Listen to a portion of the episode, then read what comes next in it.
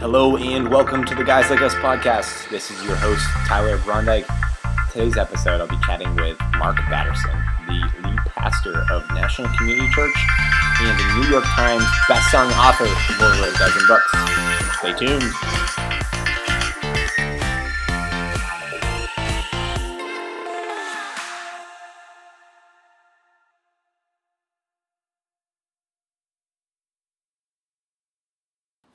How's it going, everyone? This is Tyler Brondike back with the Guys Like Us podcast. Thanks for tuning in to another episode with Mark Batterson today, who is the lead pastor at National Community Church and is also a New York Times bestselling author of over a dozen books. Per Guys Like Us tradition, we go back through Mark's bio and background, trending all the way back to Illinois, and we discuss his moment when he decided that he would get involved into full time ministry and plant a church in Washington, D.C., and how that came to be. We discuss leadership, and one of his most recent books called Whisper is on hearing the voice of God and also how to, discern the voice of God and some practical advice and tips for all of us. He gives us a sneak peek into this book. We also see a bit more about his his preaching and teaching style, incorporating history, and why it's so important for him to be creative in the way that he shares his message, and how that's a core conviction of the church as well. We dive a bit more into obstacles, and then also talk about some some visions and what he hopes for the future. So I, it's a great episode. Looking forward to you all to tune in, and I'll talk to you soon. Morning. I am live in Washington, D.C., here with Mark Batterson. He is the lead pastor of National Community Church and is an author of over a dozen books. So, without further ado, Mark Batterson, thanks so much for joining today. Hey, absolutely, Tyler. Good to uh, hang out with you for, for a few minutes. Absolutely. Thanks. Thanks for joining. And how I, how I like to kick us off is just by opening up uh, in prayer, just to pray for us and pray for our listeners and then I'm going to ask you at the end of the podcast to just close us out. Sounds good. Father, thanks for bringing us together this morning. Wherever we are, whatever we're doing, it, you meet us and you find us and you put us in a position uh, if, if we call and if we ask. And this morning, in this podcast, in this conversation, I pray for, for good dialogue, for thoughtful and provoking questions, um, and, and, knowing that that you're here in your presence is flowing through both of us uh, with with the Holy Spirit, and just the the opportunities that that lie in in conversation and and dialogue. And I I pray for our listeners today as well that they can they can benefit and they can find some value in this conversation, even if it's just something small. That that's all it takes. It's just that small small touch, that small whisper. It's it's it's what it is that that that helps you know spark that fire and, and gets us going. So through all this, I, I pray in your name, Amen. Amen. Amen. So to, to get things started now, um, want to open up going back to your younger years back in Illinois. Um, would love to hear a bit more about your family and faith background, um, and and also your life as an athlete too. Uh, so you were in your basketball uh, basketball prime, playing at the collegiate level, and and then ultimately um, something happened, which really I don't know if it changed your trajectory, but really started to to hone in on, on on what you were called to do. So can you just walk us through that experience?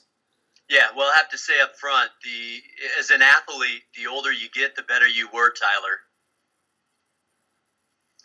There's uh, uh, sometimes the past gets a little inflated. So I like to say I was a first team All American, and that's true, uh, playing basketball.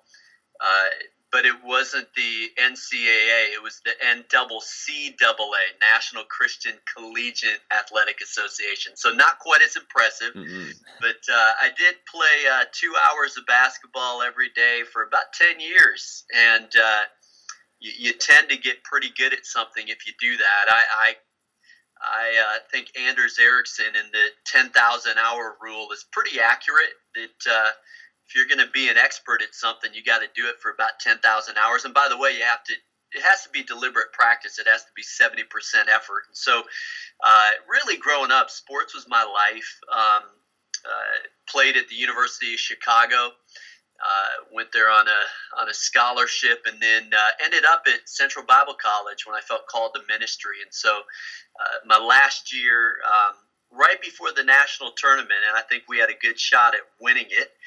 Uh, I tore my ACL, and actually uh, tore both of them uh, in two different seasons. And so, uh, long story short, it was an abrupt ending to my basketball uh, career, quote unquote. Mm. And uh, but I have to say, I don't think the NBA recruits real heavily at Bible colleges, so I, I, don't think I was going anywhere. Maybe if I had another four or five inches, I would have had a shot. But uh, but that's a little bit of my background. And I will say this that sports, the ability to push yourself further than what you think you can can go has certainly helped me in so many different areas. I think a lot of my leadership goes back to, you know, learning that in a locker room.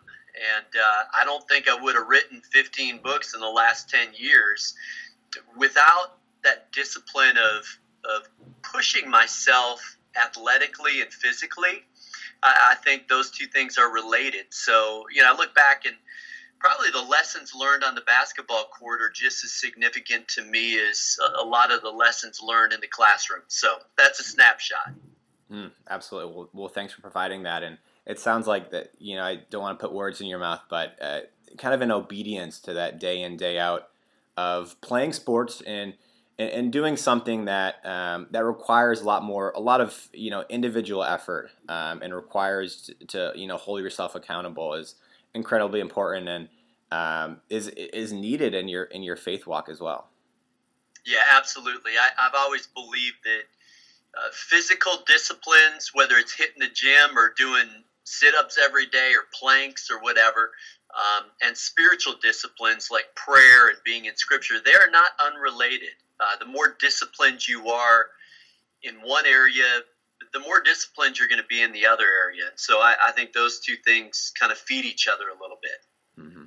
Great. And I want to rewind back to this time when you ended up transferring out of the University of Chicago into you know Central Bible College and and, and really had your calling on full time ministry was this something that you know all of a sudden you got this injury and you said well i guess i'm, I'm shipping off to you know to central bible college and we're uh, we're, we're going to keep playing playing hoops but the the i guess the the goal is different or was was your faith always really tied into to who you were um, as an athlete growing up? And um, I, I, I think for a lot of folks too we we we tend to we tend to disassociate um, our work in in sports and our work in in any other aspect of our life with our ministry. And that's something that i you know if i'm going to preach one thing it's that you can you know you, you, can follow jesus in so many different ways and you can be a disciple in so many different ways yeah absolutely um, well I, I, would say up until i was 19 that uh, i would have said i was following jesus but the reality is i think i had invited him to follow me and that's a very different thing. Uh, and so finally, at 19, I just kind of put it on the line. I asked God what He wanted me to do, and uh, I felt a call to ministry. This is the very short story, mm-hmm.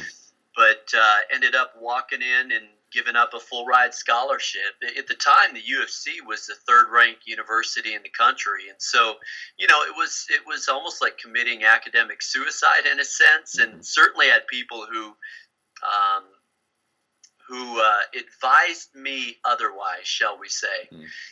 And uh, but I, I, just felt like it was a moment where I needed to cut bait and go for it, and uh, look back on it now, and uh, I'm grateful. And so, you know, for me, the calling is to ministry, but you know, I think whatever you do, uh, one, you ought to feel called to it and two, God wants to anoint you to do it.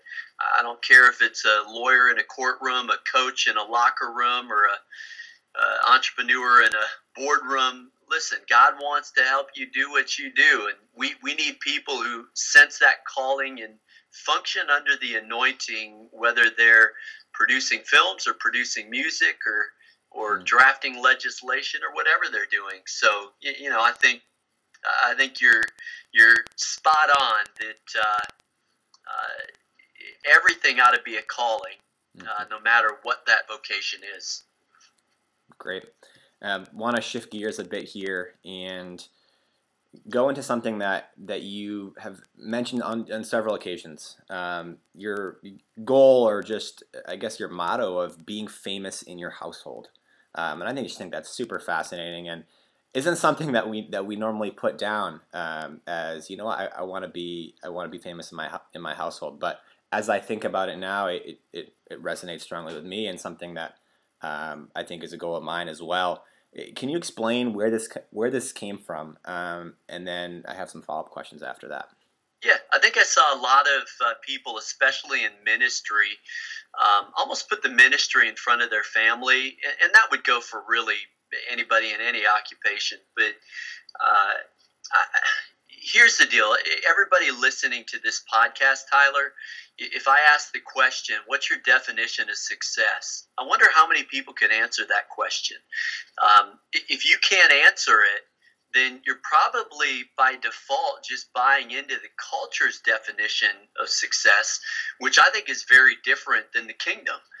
And uh, and so I think everybody's got to define what that is. And I'll tell you this: for me, you know, it's not how many books I sell or how big our church is.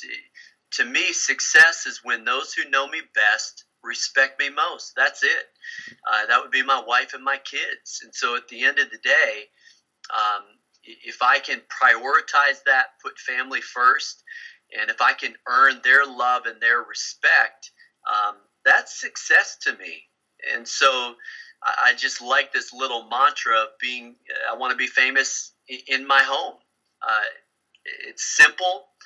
Um, and uh, it's hard to be famous in your home if you aren't home, by the way, Mm. which is why I set boundaries on travel and things like that because uh, I I found myself uh, kind of going here, there, and everywhere for a few years after I started writing, started getting invitations, and and started taking too many of them, and uh, so I had to course correct, really focus in on what success is, and then uh, do my best to uh, try to be famous in my home. So uh, there you have it. And I think you've already touched on this too, but I I think that speaks to something something greater too, and that we can all be famous in you know in God's kingdom as well. Yeah, absolutely. And uh, I, I kind of, uh, I'm allergic to. Uh, there's too much of a celebrity culture in the Christian world, Hmm. and uh, I don't like it. Um, I, I think there's one hero of the story. His name is Jesus, and and our job is to make that name famous. And so, um, I think if you keep that in mind, um, that, that that keeps your priorities straight. for sure. So so now as you're, you know, as you've kind of transitioned roles, um, I guess more recently as as the church has grown and as um, you know you've written a few different books, I, I you know I'd say that you've assumed and kind of taken a position of leadership. Um, it- so I, I, I want to know um, what your leadership philosophy is, or eh, or, or really, you know, how how you embody being a leader. Is it a servant mentality? Um, you know, I know that that's something that's been going around and, and makes sense to me, but I want to hear a bit more where you're coming from. Yeah, th- this has evolved over the years. You know, when I was in seminary, uh, doing a, a master's program, you know, I, I would have put together a leadership philosophy for one of my classes. And then a few years later, uh, I did a doctor of ministry, would have done a philosophy of ministry in that class. And, you know, the funny thing, Tyler, is over the years, you know, 20 years of pastoring and leading now, uh, it's not static. It continues to evolve. But if you if you said, give me in a snapshot that philosophy of ministry, I, I think it's honestly um, this little commissioning that Jesus gave his disciples before sending them out in Matthew 10. He says, Be innocent as a dove and shrewd as a snake. And I think it's in the that the tension of those two things. Uh, innocent as a dove means you got to do the right things for the right reasons. It's got to be about intrinsic motivation. If it ever becomes about selling a book as opposed to really worshiping God with a keyboard and and honoring him with those 26 letters of the English alphabet, then something's off. It's got to be intrinsic. And so uh, I have a core value. If you stay humble and you stay hungry, there's nothing God can't do in you and through you. And I think that's part of what being innocent as a dove is about. It's uh, um, making sure that God gets the glory. And then shrewd as a snake is interesting because um, it's a it's a reference to the serpent all the way back in the book of Genesis. It says he was the shrewdest of creatures. And so essentially that means we need to beat the enemy at his own game. And I think that means a number of different things. Uh, for example, I think the greatest message deserves the greatest marketing. Uh, Madison Avenue should not be beating us at the marketing game. And so my philosophy is write better books, produce better films, draft better legislation, start better businesses, and do it with the help of the Holy Spirit. I think being shrewd as a snake is about um, there are ways of doing church that no one's thought of yet. Church ought to be the most creative place on the planet. It's kind of that vein of thinking.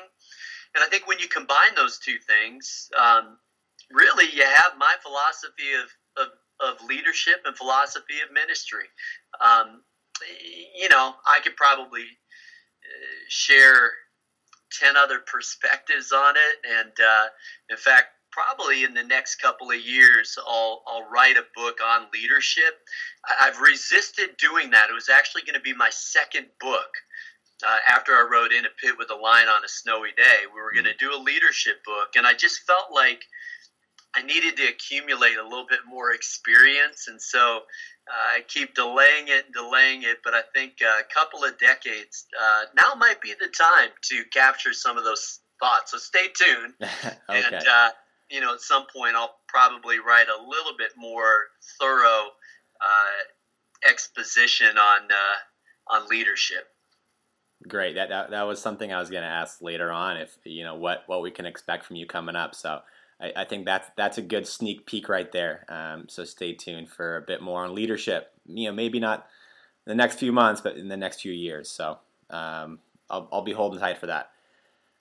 Um, nice. The the other thing I wanted to kind of shift into, as you mentioned, the the church ought to be the most creative place on the planet. Um, one of your core convictions at, at National Community Church, um, and as as you mentioned, the church ought to be reaching reaching people and and just showing Jesus and and it, I guess you know through through the same I guess through di- um, different ways, but ultimately through the same um, you know same principles. Um, so I, I just wanted to know why this has been so important for you and why this this got to be the you know the one of the three core conviction core convictions, and then also for folks who don't know, kind of what what um, what you guys do for you know holding church and theaters as well. Yeah, well, you know, part of it probably is the way that I'm wired and my personality. I tend to be a little bit more right brain than left brain. And uh, so let me just say this for starters: we need lots of different kinds of churches because there are lots of different kinds of people. Mm. And so, and it's not about the name over the church door; it's about the name that's above every name. So, when you have a kingdom mindset, what you realize is that every church has the, the same message, the gospel. Uh, we have the same uh, mission: go and make disciples. But but there's a reason why God gave each one of us a unique fingerprint and I think God gives every church a unique church print. It's because we need to uh, we need to preach the gospel in a way that's true to our personality. And honestly, you see that uh, through all the different books of the Bible. You, you know, Peter and Paul communicated very differently, um, and I'm grateful for that. It gives different perspectives. So, um, you know, at the end of the day, creativity uh, is a gift from God it's part of the image of God.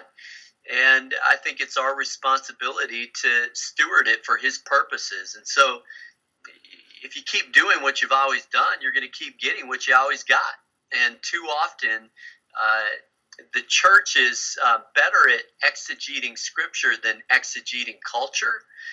And what happens is, is you fall into a, a place of irrelevance. Um, you know, we, we could talk for a long time on this subject, but I think Jesus was genius in his ability to communicate in a way that was so relevant, that was so incarnational, and and that's really the task of creativity. And so, you know, the way it finds expression, I'll, I'll give one example. Um, mm-hmm. you know, this week we kicked off a new series at NCC, and we always have a trailer for our series and we got the idea because we are meeting in movie theaters and movies have trailers and we thought why, why don't we do uh, trailers for our sermon series? And uh, it's a fun way to kind of intro the subject.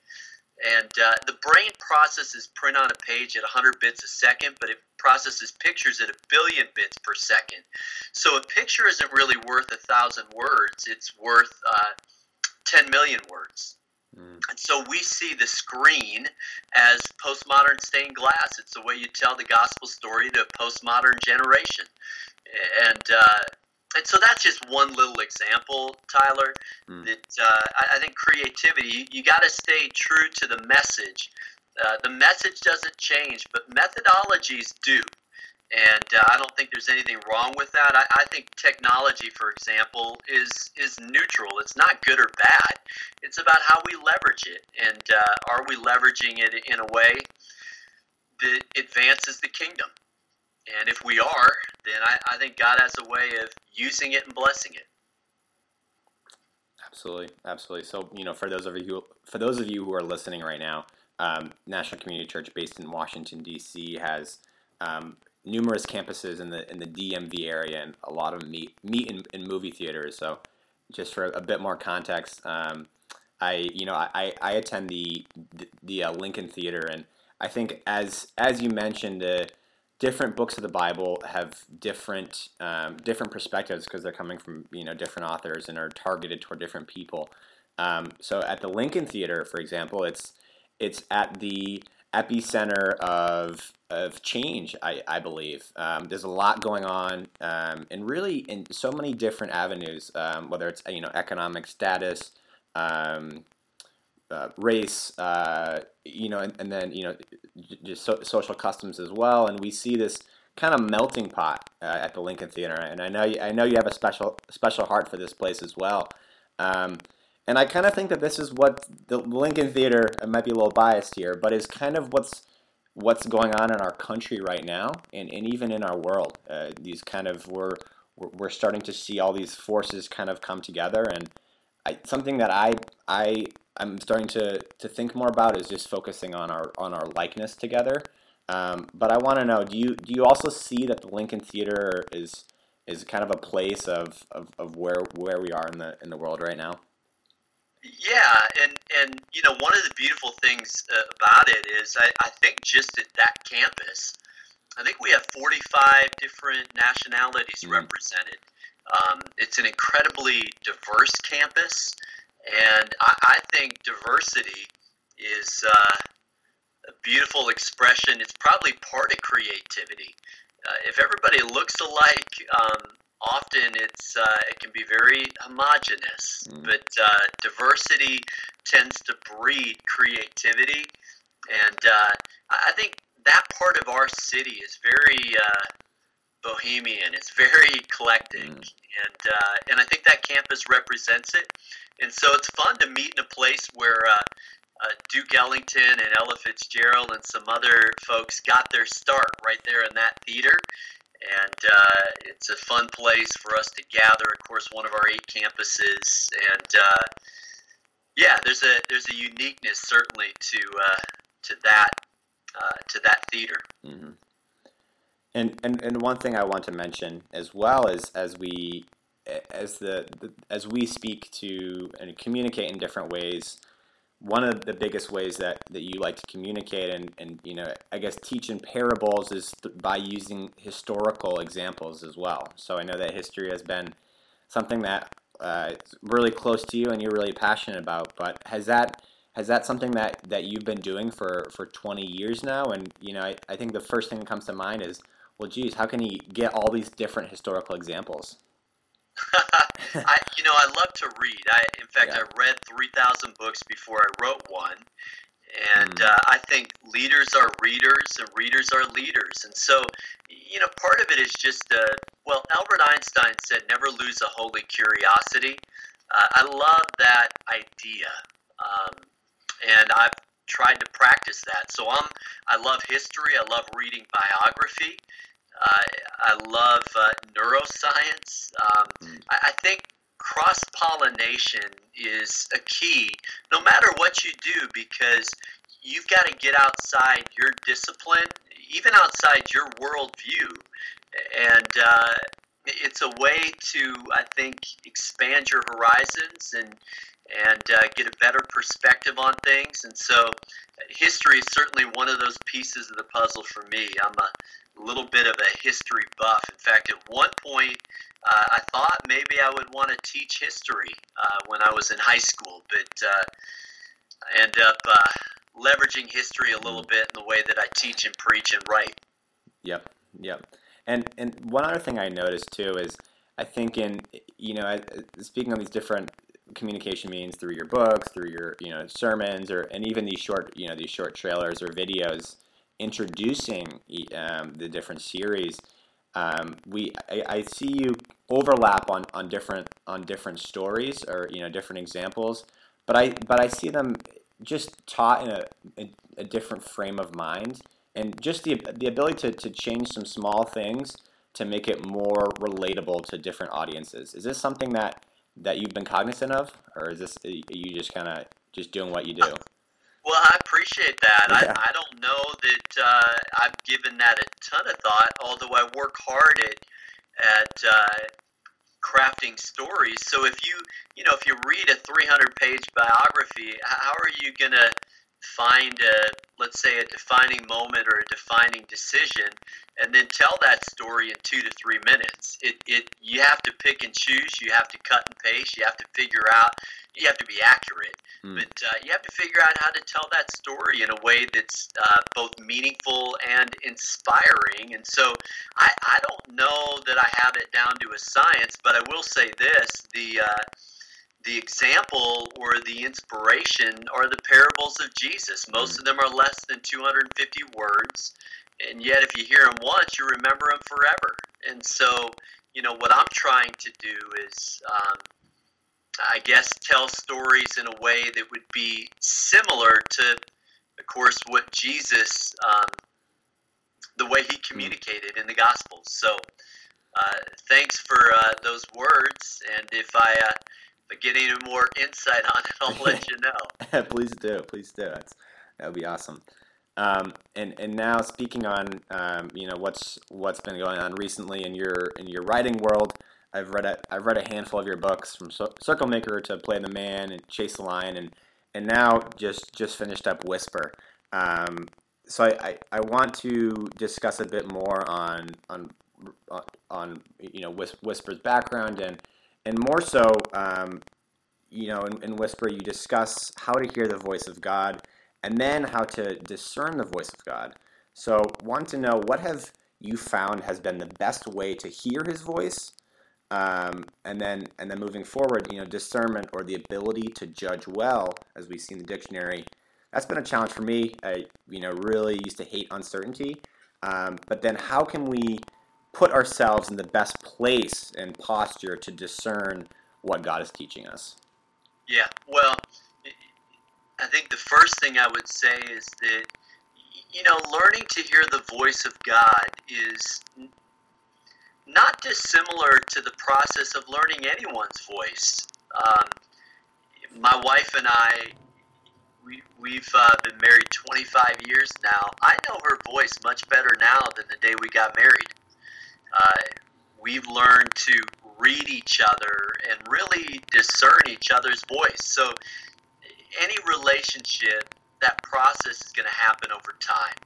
And listen, there are going to be misinterpretations and miscommunications, uh, even with uh, a person you're married to. So, Yep. you know, in a relationship with God, it takes time, it takes experience, and you won't get it right every time. Sometimes you'll you'll think you heard something, but you didn't, and uh, and vice versa. But re- really, whisper. Um, of course, I talk about seven languages, and, Mm. and the first language is Scripture, and that's key. Uh, in fact, that that's kind of the Rosetta Stone, if you will, that um, helps us filter the other six languages. But but real quickly, I'll mention them. Mm. I think God speaks through desire and doors and dreams and people and promptings and pain. Now, he, he speaks in other ways beyond that. You know, for example, nature. Uh, the psalmist said that you know the heavens declare the glory of God. So God certainly speaks through nature and and you know there are other languages, but I chose those seven because I felt like they were pretty major categories, and and in part because you see those languages in Scripture itself. Uh, you see God speaking uh, through doors and promptings and uh, these different ways, and so uh, I think over time, uh, well, John ten says, uh, or John fifteen, my my sheep know my voice. And over time, you, you learn to discern that voice of God. And as you do, um, you realize that uh, hearing that voice is, man, that's the key. It's the solution to a thousand problems. And uh, and so my, my hope and prayer for the book is it'll help people in that process to really learn to discern His voice. Mm-hmm. Awesome, awesome. Um, and I guess shifting gears right now, um, I, I'm sure that you you're, you're facing you know you face obstacles you know in in, in, the past 20 years at NCC and developing uh, the church and just your calling. But I want to know what what are some of the biggest obstacles right now? I'm I'm sure there's times when you're in meetings or just in even at home just banging your head on the on, on the on the wall just in you know in frustration of just what's going on. yeah. Well, I, I have a theory that the blessings of God will complicate your life. Uh, now, sin will complicate it in a way that you don't want it complicated. Uh, the blessings of God will complicate your life in a way that it needs to be complicated. So it doesn't get easier. The stakes only get higher. I mean, it's a lot more challenging with eight campuses than it was with one. And the larger we grow, the more complicated it gets. So the stakes continue to get higher, Tyler, and, Mm. and that's part of the deal, though. You know, parable of the talents, the, the reward for good work was not an early retirement or vacation time. The reward for good work is more work. And so when uh, in the kingdom, you know, you almost have to celebrate those those challenges. In terms of obstacles, I would say the big one right now is, you know, I used to read a couple hundred books a year um, early on, and part of that was the church was very small and very young, and I had a little bit of time on my hands, but uh, I have far less margin now. Mm. You know, I, I have a few more people knocking on my door or, or uh, sending me emails, and, and it's hard to keep a margin to continue to learn and grow and read. And so, ironically, um, I think the biggest challenge right now is keeping a margin for prayer, keeping a margin for uh, creativity, keeping a margin uh, to keep learning. Um, that, that's probably the big thing right now. hmm And and that sounds like that goes back to to posturing yourself too in, in a way for discernment. So finding yourself in these in these different you know in these seven di- seven you know among many different different ways to, to hear you know to hear that whisper and, and it sounds like I guess out of those you know scripture and, and prayer have been are really important for you. Yeah, well, and and you know the biggest impediment to hearing the voice of God is chronic noise. Okay. and and we live in a culture where social media for starters i mean i i like it. It's it's one way i keep in touch with the people i want to follow. I, I love seeing their pictures on instagram and i love their thoughts on on twitter but if you don't manage that well, it becomes white noise, and the next thing you know, you're you're inundated um, with that. And uh, I think that's a danger. You know, Psalm 46:10 says, "Be still and know that I am God." And that still piece uh, doesn't come easily or naturally in our culture. And so, you know, that's why in the book I talk a little bit about finding your whispering spot. And uh, I think that's a, that's a key. Perfect. Perfect. Um, that's a good that's a good teaser into into the book, so people can uh, can not only hear you know hear but but but but read it themselves. So, um, want to shift into just what you're looking forward to in you know in the future and your and the hope that you have in in encompassing that. Just what your vision statement is. Yeah. Um, well, my vision statement is uh, is in one sense, it's pretty simple. You know, I've, I've, I've worked with the, a couple of years ago, I spent a couple of days with a life coach. And part of what you do is you put together a life plan. Um, and I won't go into all of that, but mm-hmm. I, I think the thing that makes me tick is uh, I want to help people maximize their potential. And so that that's potential is God's gift to you. What you do with it is your gift back to God. And so, whether I'm pastoring or parenting, uh, I think really in all of my books, there, there's this undercurrent of, come on, we, we've got to we've got to leverage that potential that's God mm. God's given us uh, for His purposes. I, I, think we've got to steward it. And so, uh, that's really what I'm about about helping people maximize their potential. And there are certainly uh, subplots to that. I try to say old things in new ways, um, and I do that by cross pollinating. Uh, I love metaphors, I love stories, and so I'm always uh, on the hunt for uh, saying old things in new ways. I think that's how I try to write, it's how I try to speak. Um, but uh, yeah, so uh, you know, it's not super complicated, and, and that finds expression in different ways. Um, so, you know, I feel called to write, feel called to pastor, and uh, for what it's worth, um, uh, one of my goals is to produce a film. And so uh, I actually mentioned it this weekend. We have a script, we have a pitch deck, we have a team. Uh, that team includes Ralph Winter, who produced the X Men film, so it's legit. Uh, we just don't have the $8 million yet to, uh, the cast and yep. crew the film, and yep. so, but at some point we'll get there. Yep. And uh, I'm just being patient. And uh, so, in a sense, part of why I say that, Tyler, is you know, I know what I'm called to do, but there's also this little part of me that still isn't sure what I want to do when I grow up, and yeah. I think that's part of following Jesus. You know, you gotta yeah. stay like a little child, child. not and, childish, uh, but like a child. Yeah. Cool. Um, so speaking on having people reach their full potential, I know that there's somebody in your life that has been a, an instrumental figure to you. So um, just want you to mention who that is, but then also um, I think what you know what people should look for in a mentor, um, and you know, I guess a bit more about you know what not only what to look for, but then things that, that, that you should look to develop in that uh, mentor relationship? Yeah, well, I'm, I'm incredibly grateful that God gave me not just a mentor, but really a spiritual father, and a guy named Dick Foth, who is uh, took me under his wing about 20 years ago and has uh, helped me. He, he's a former pastor and college president, and we, we need those people in our lives. And mm. honestly, just somebody who's been there and done that. Um, someone that we can bounce questions off of, someone to uh, help call us on the carpet when we need it, um, and someone who maybe even believes in us more than we believe in ourselves. And so, uh, Dick Foth has certainly been that for me.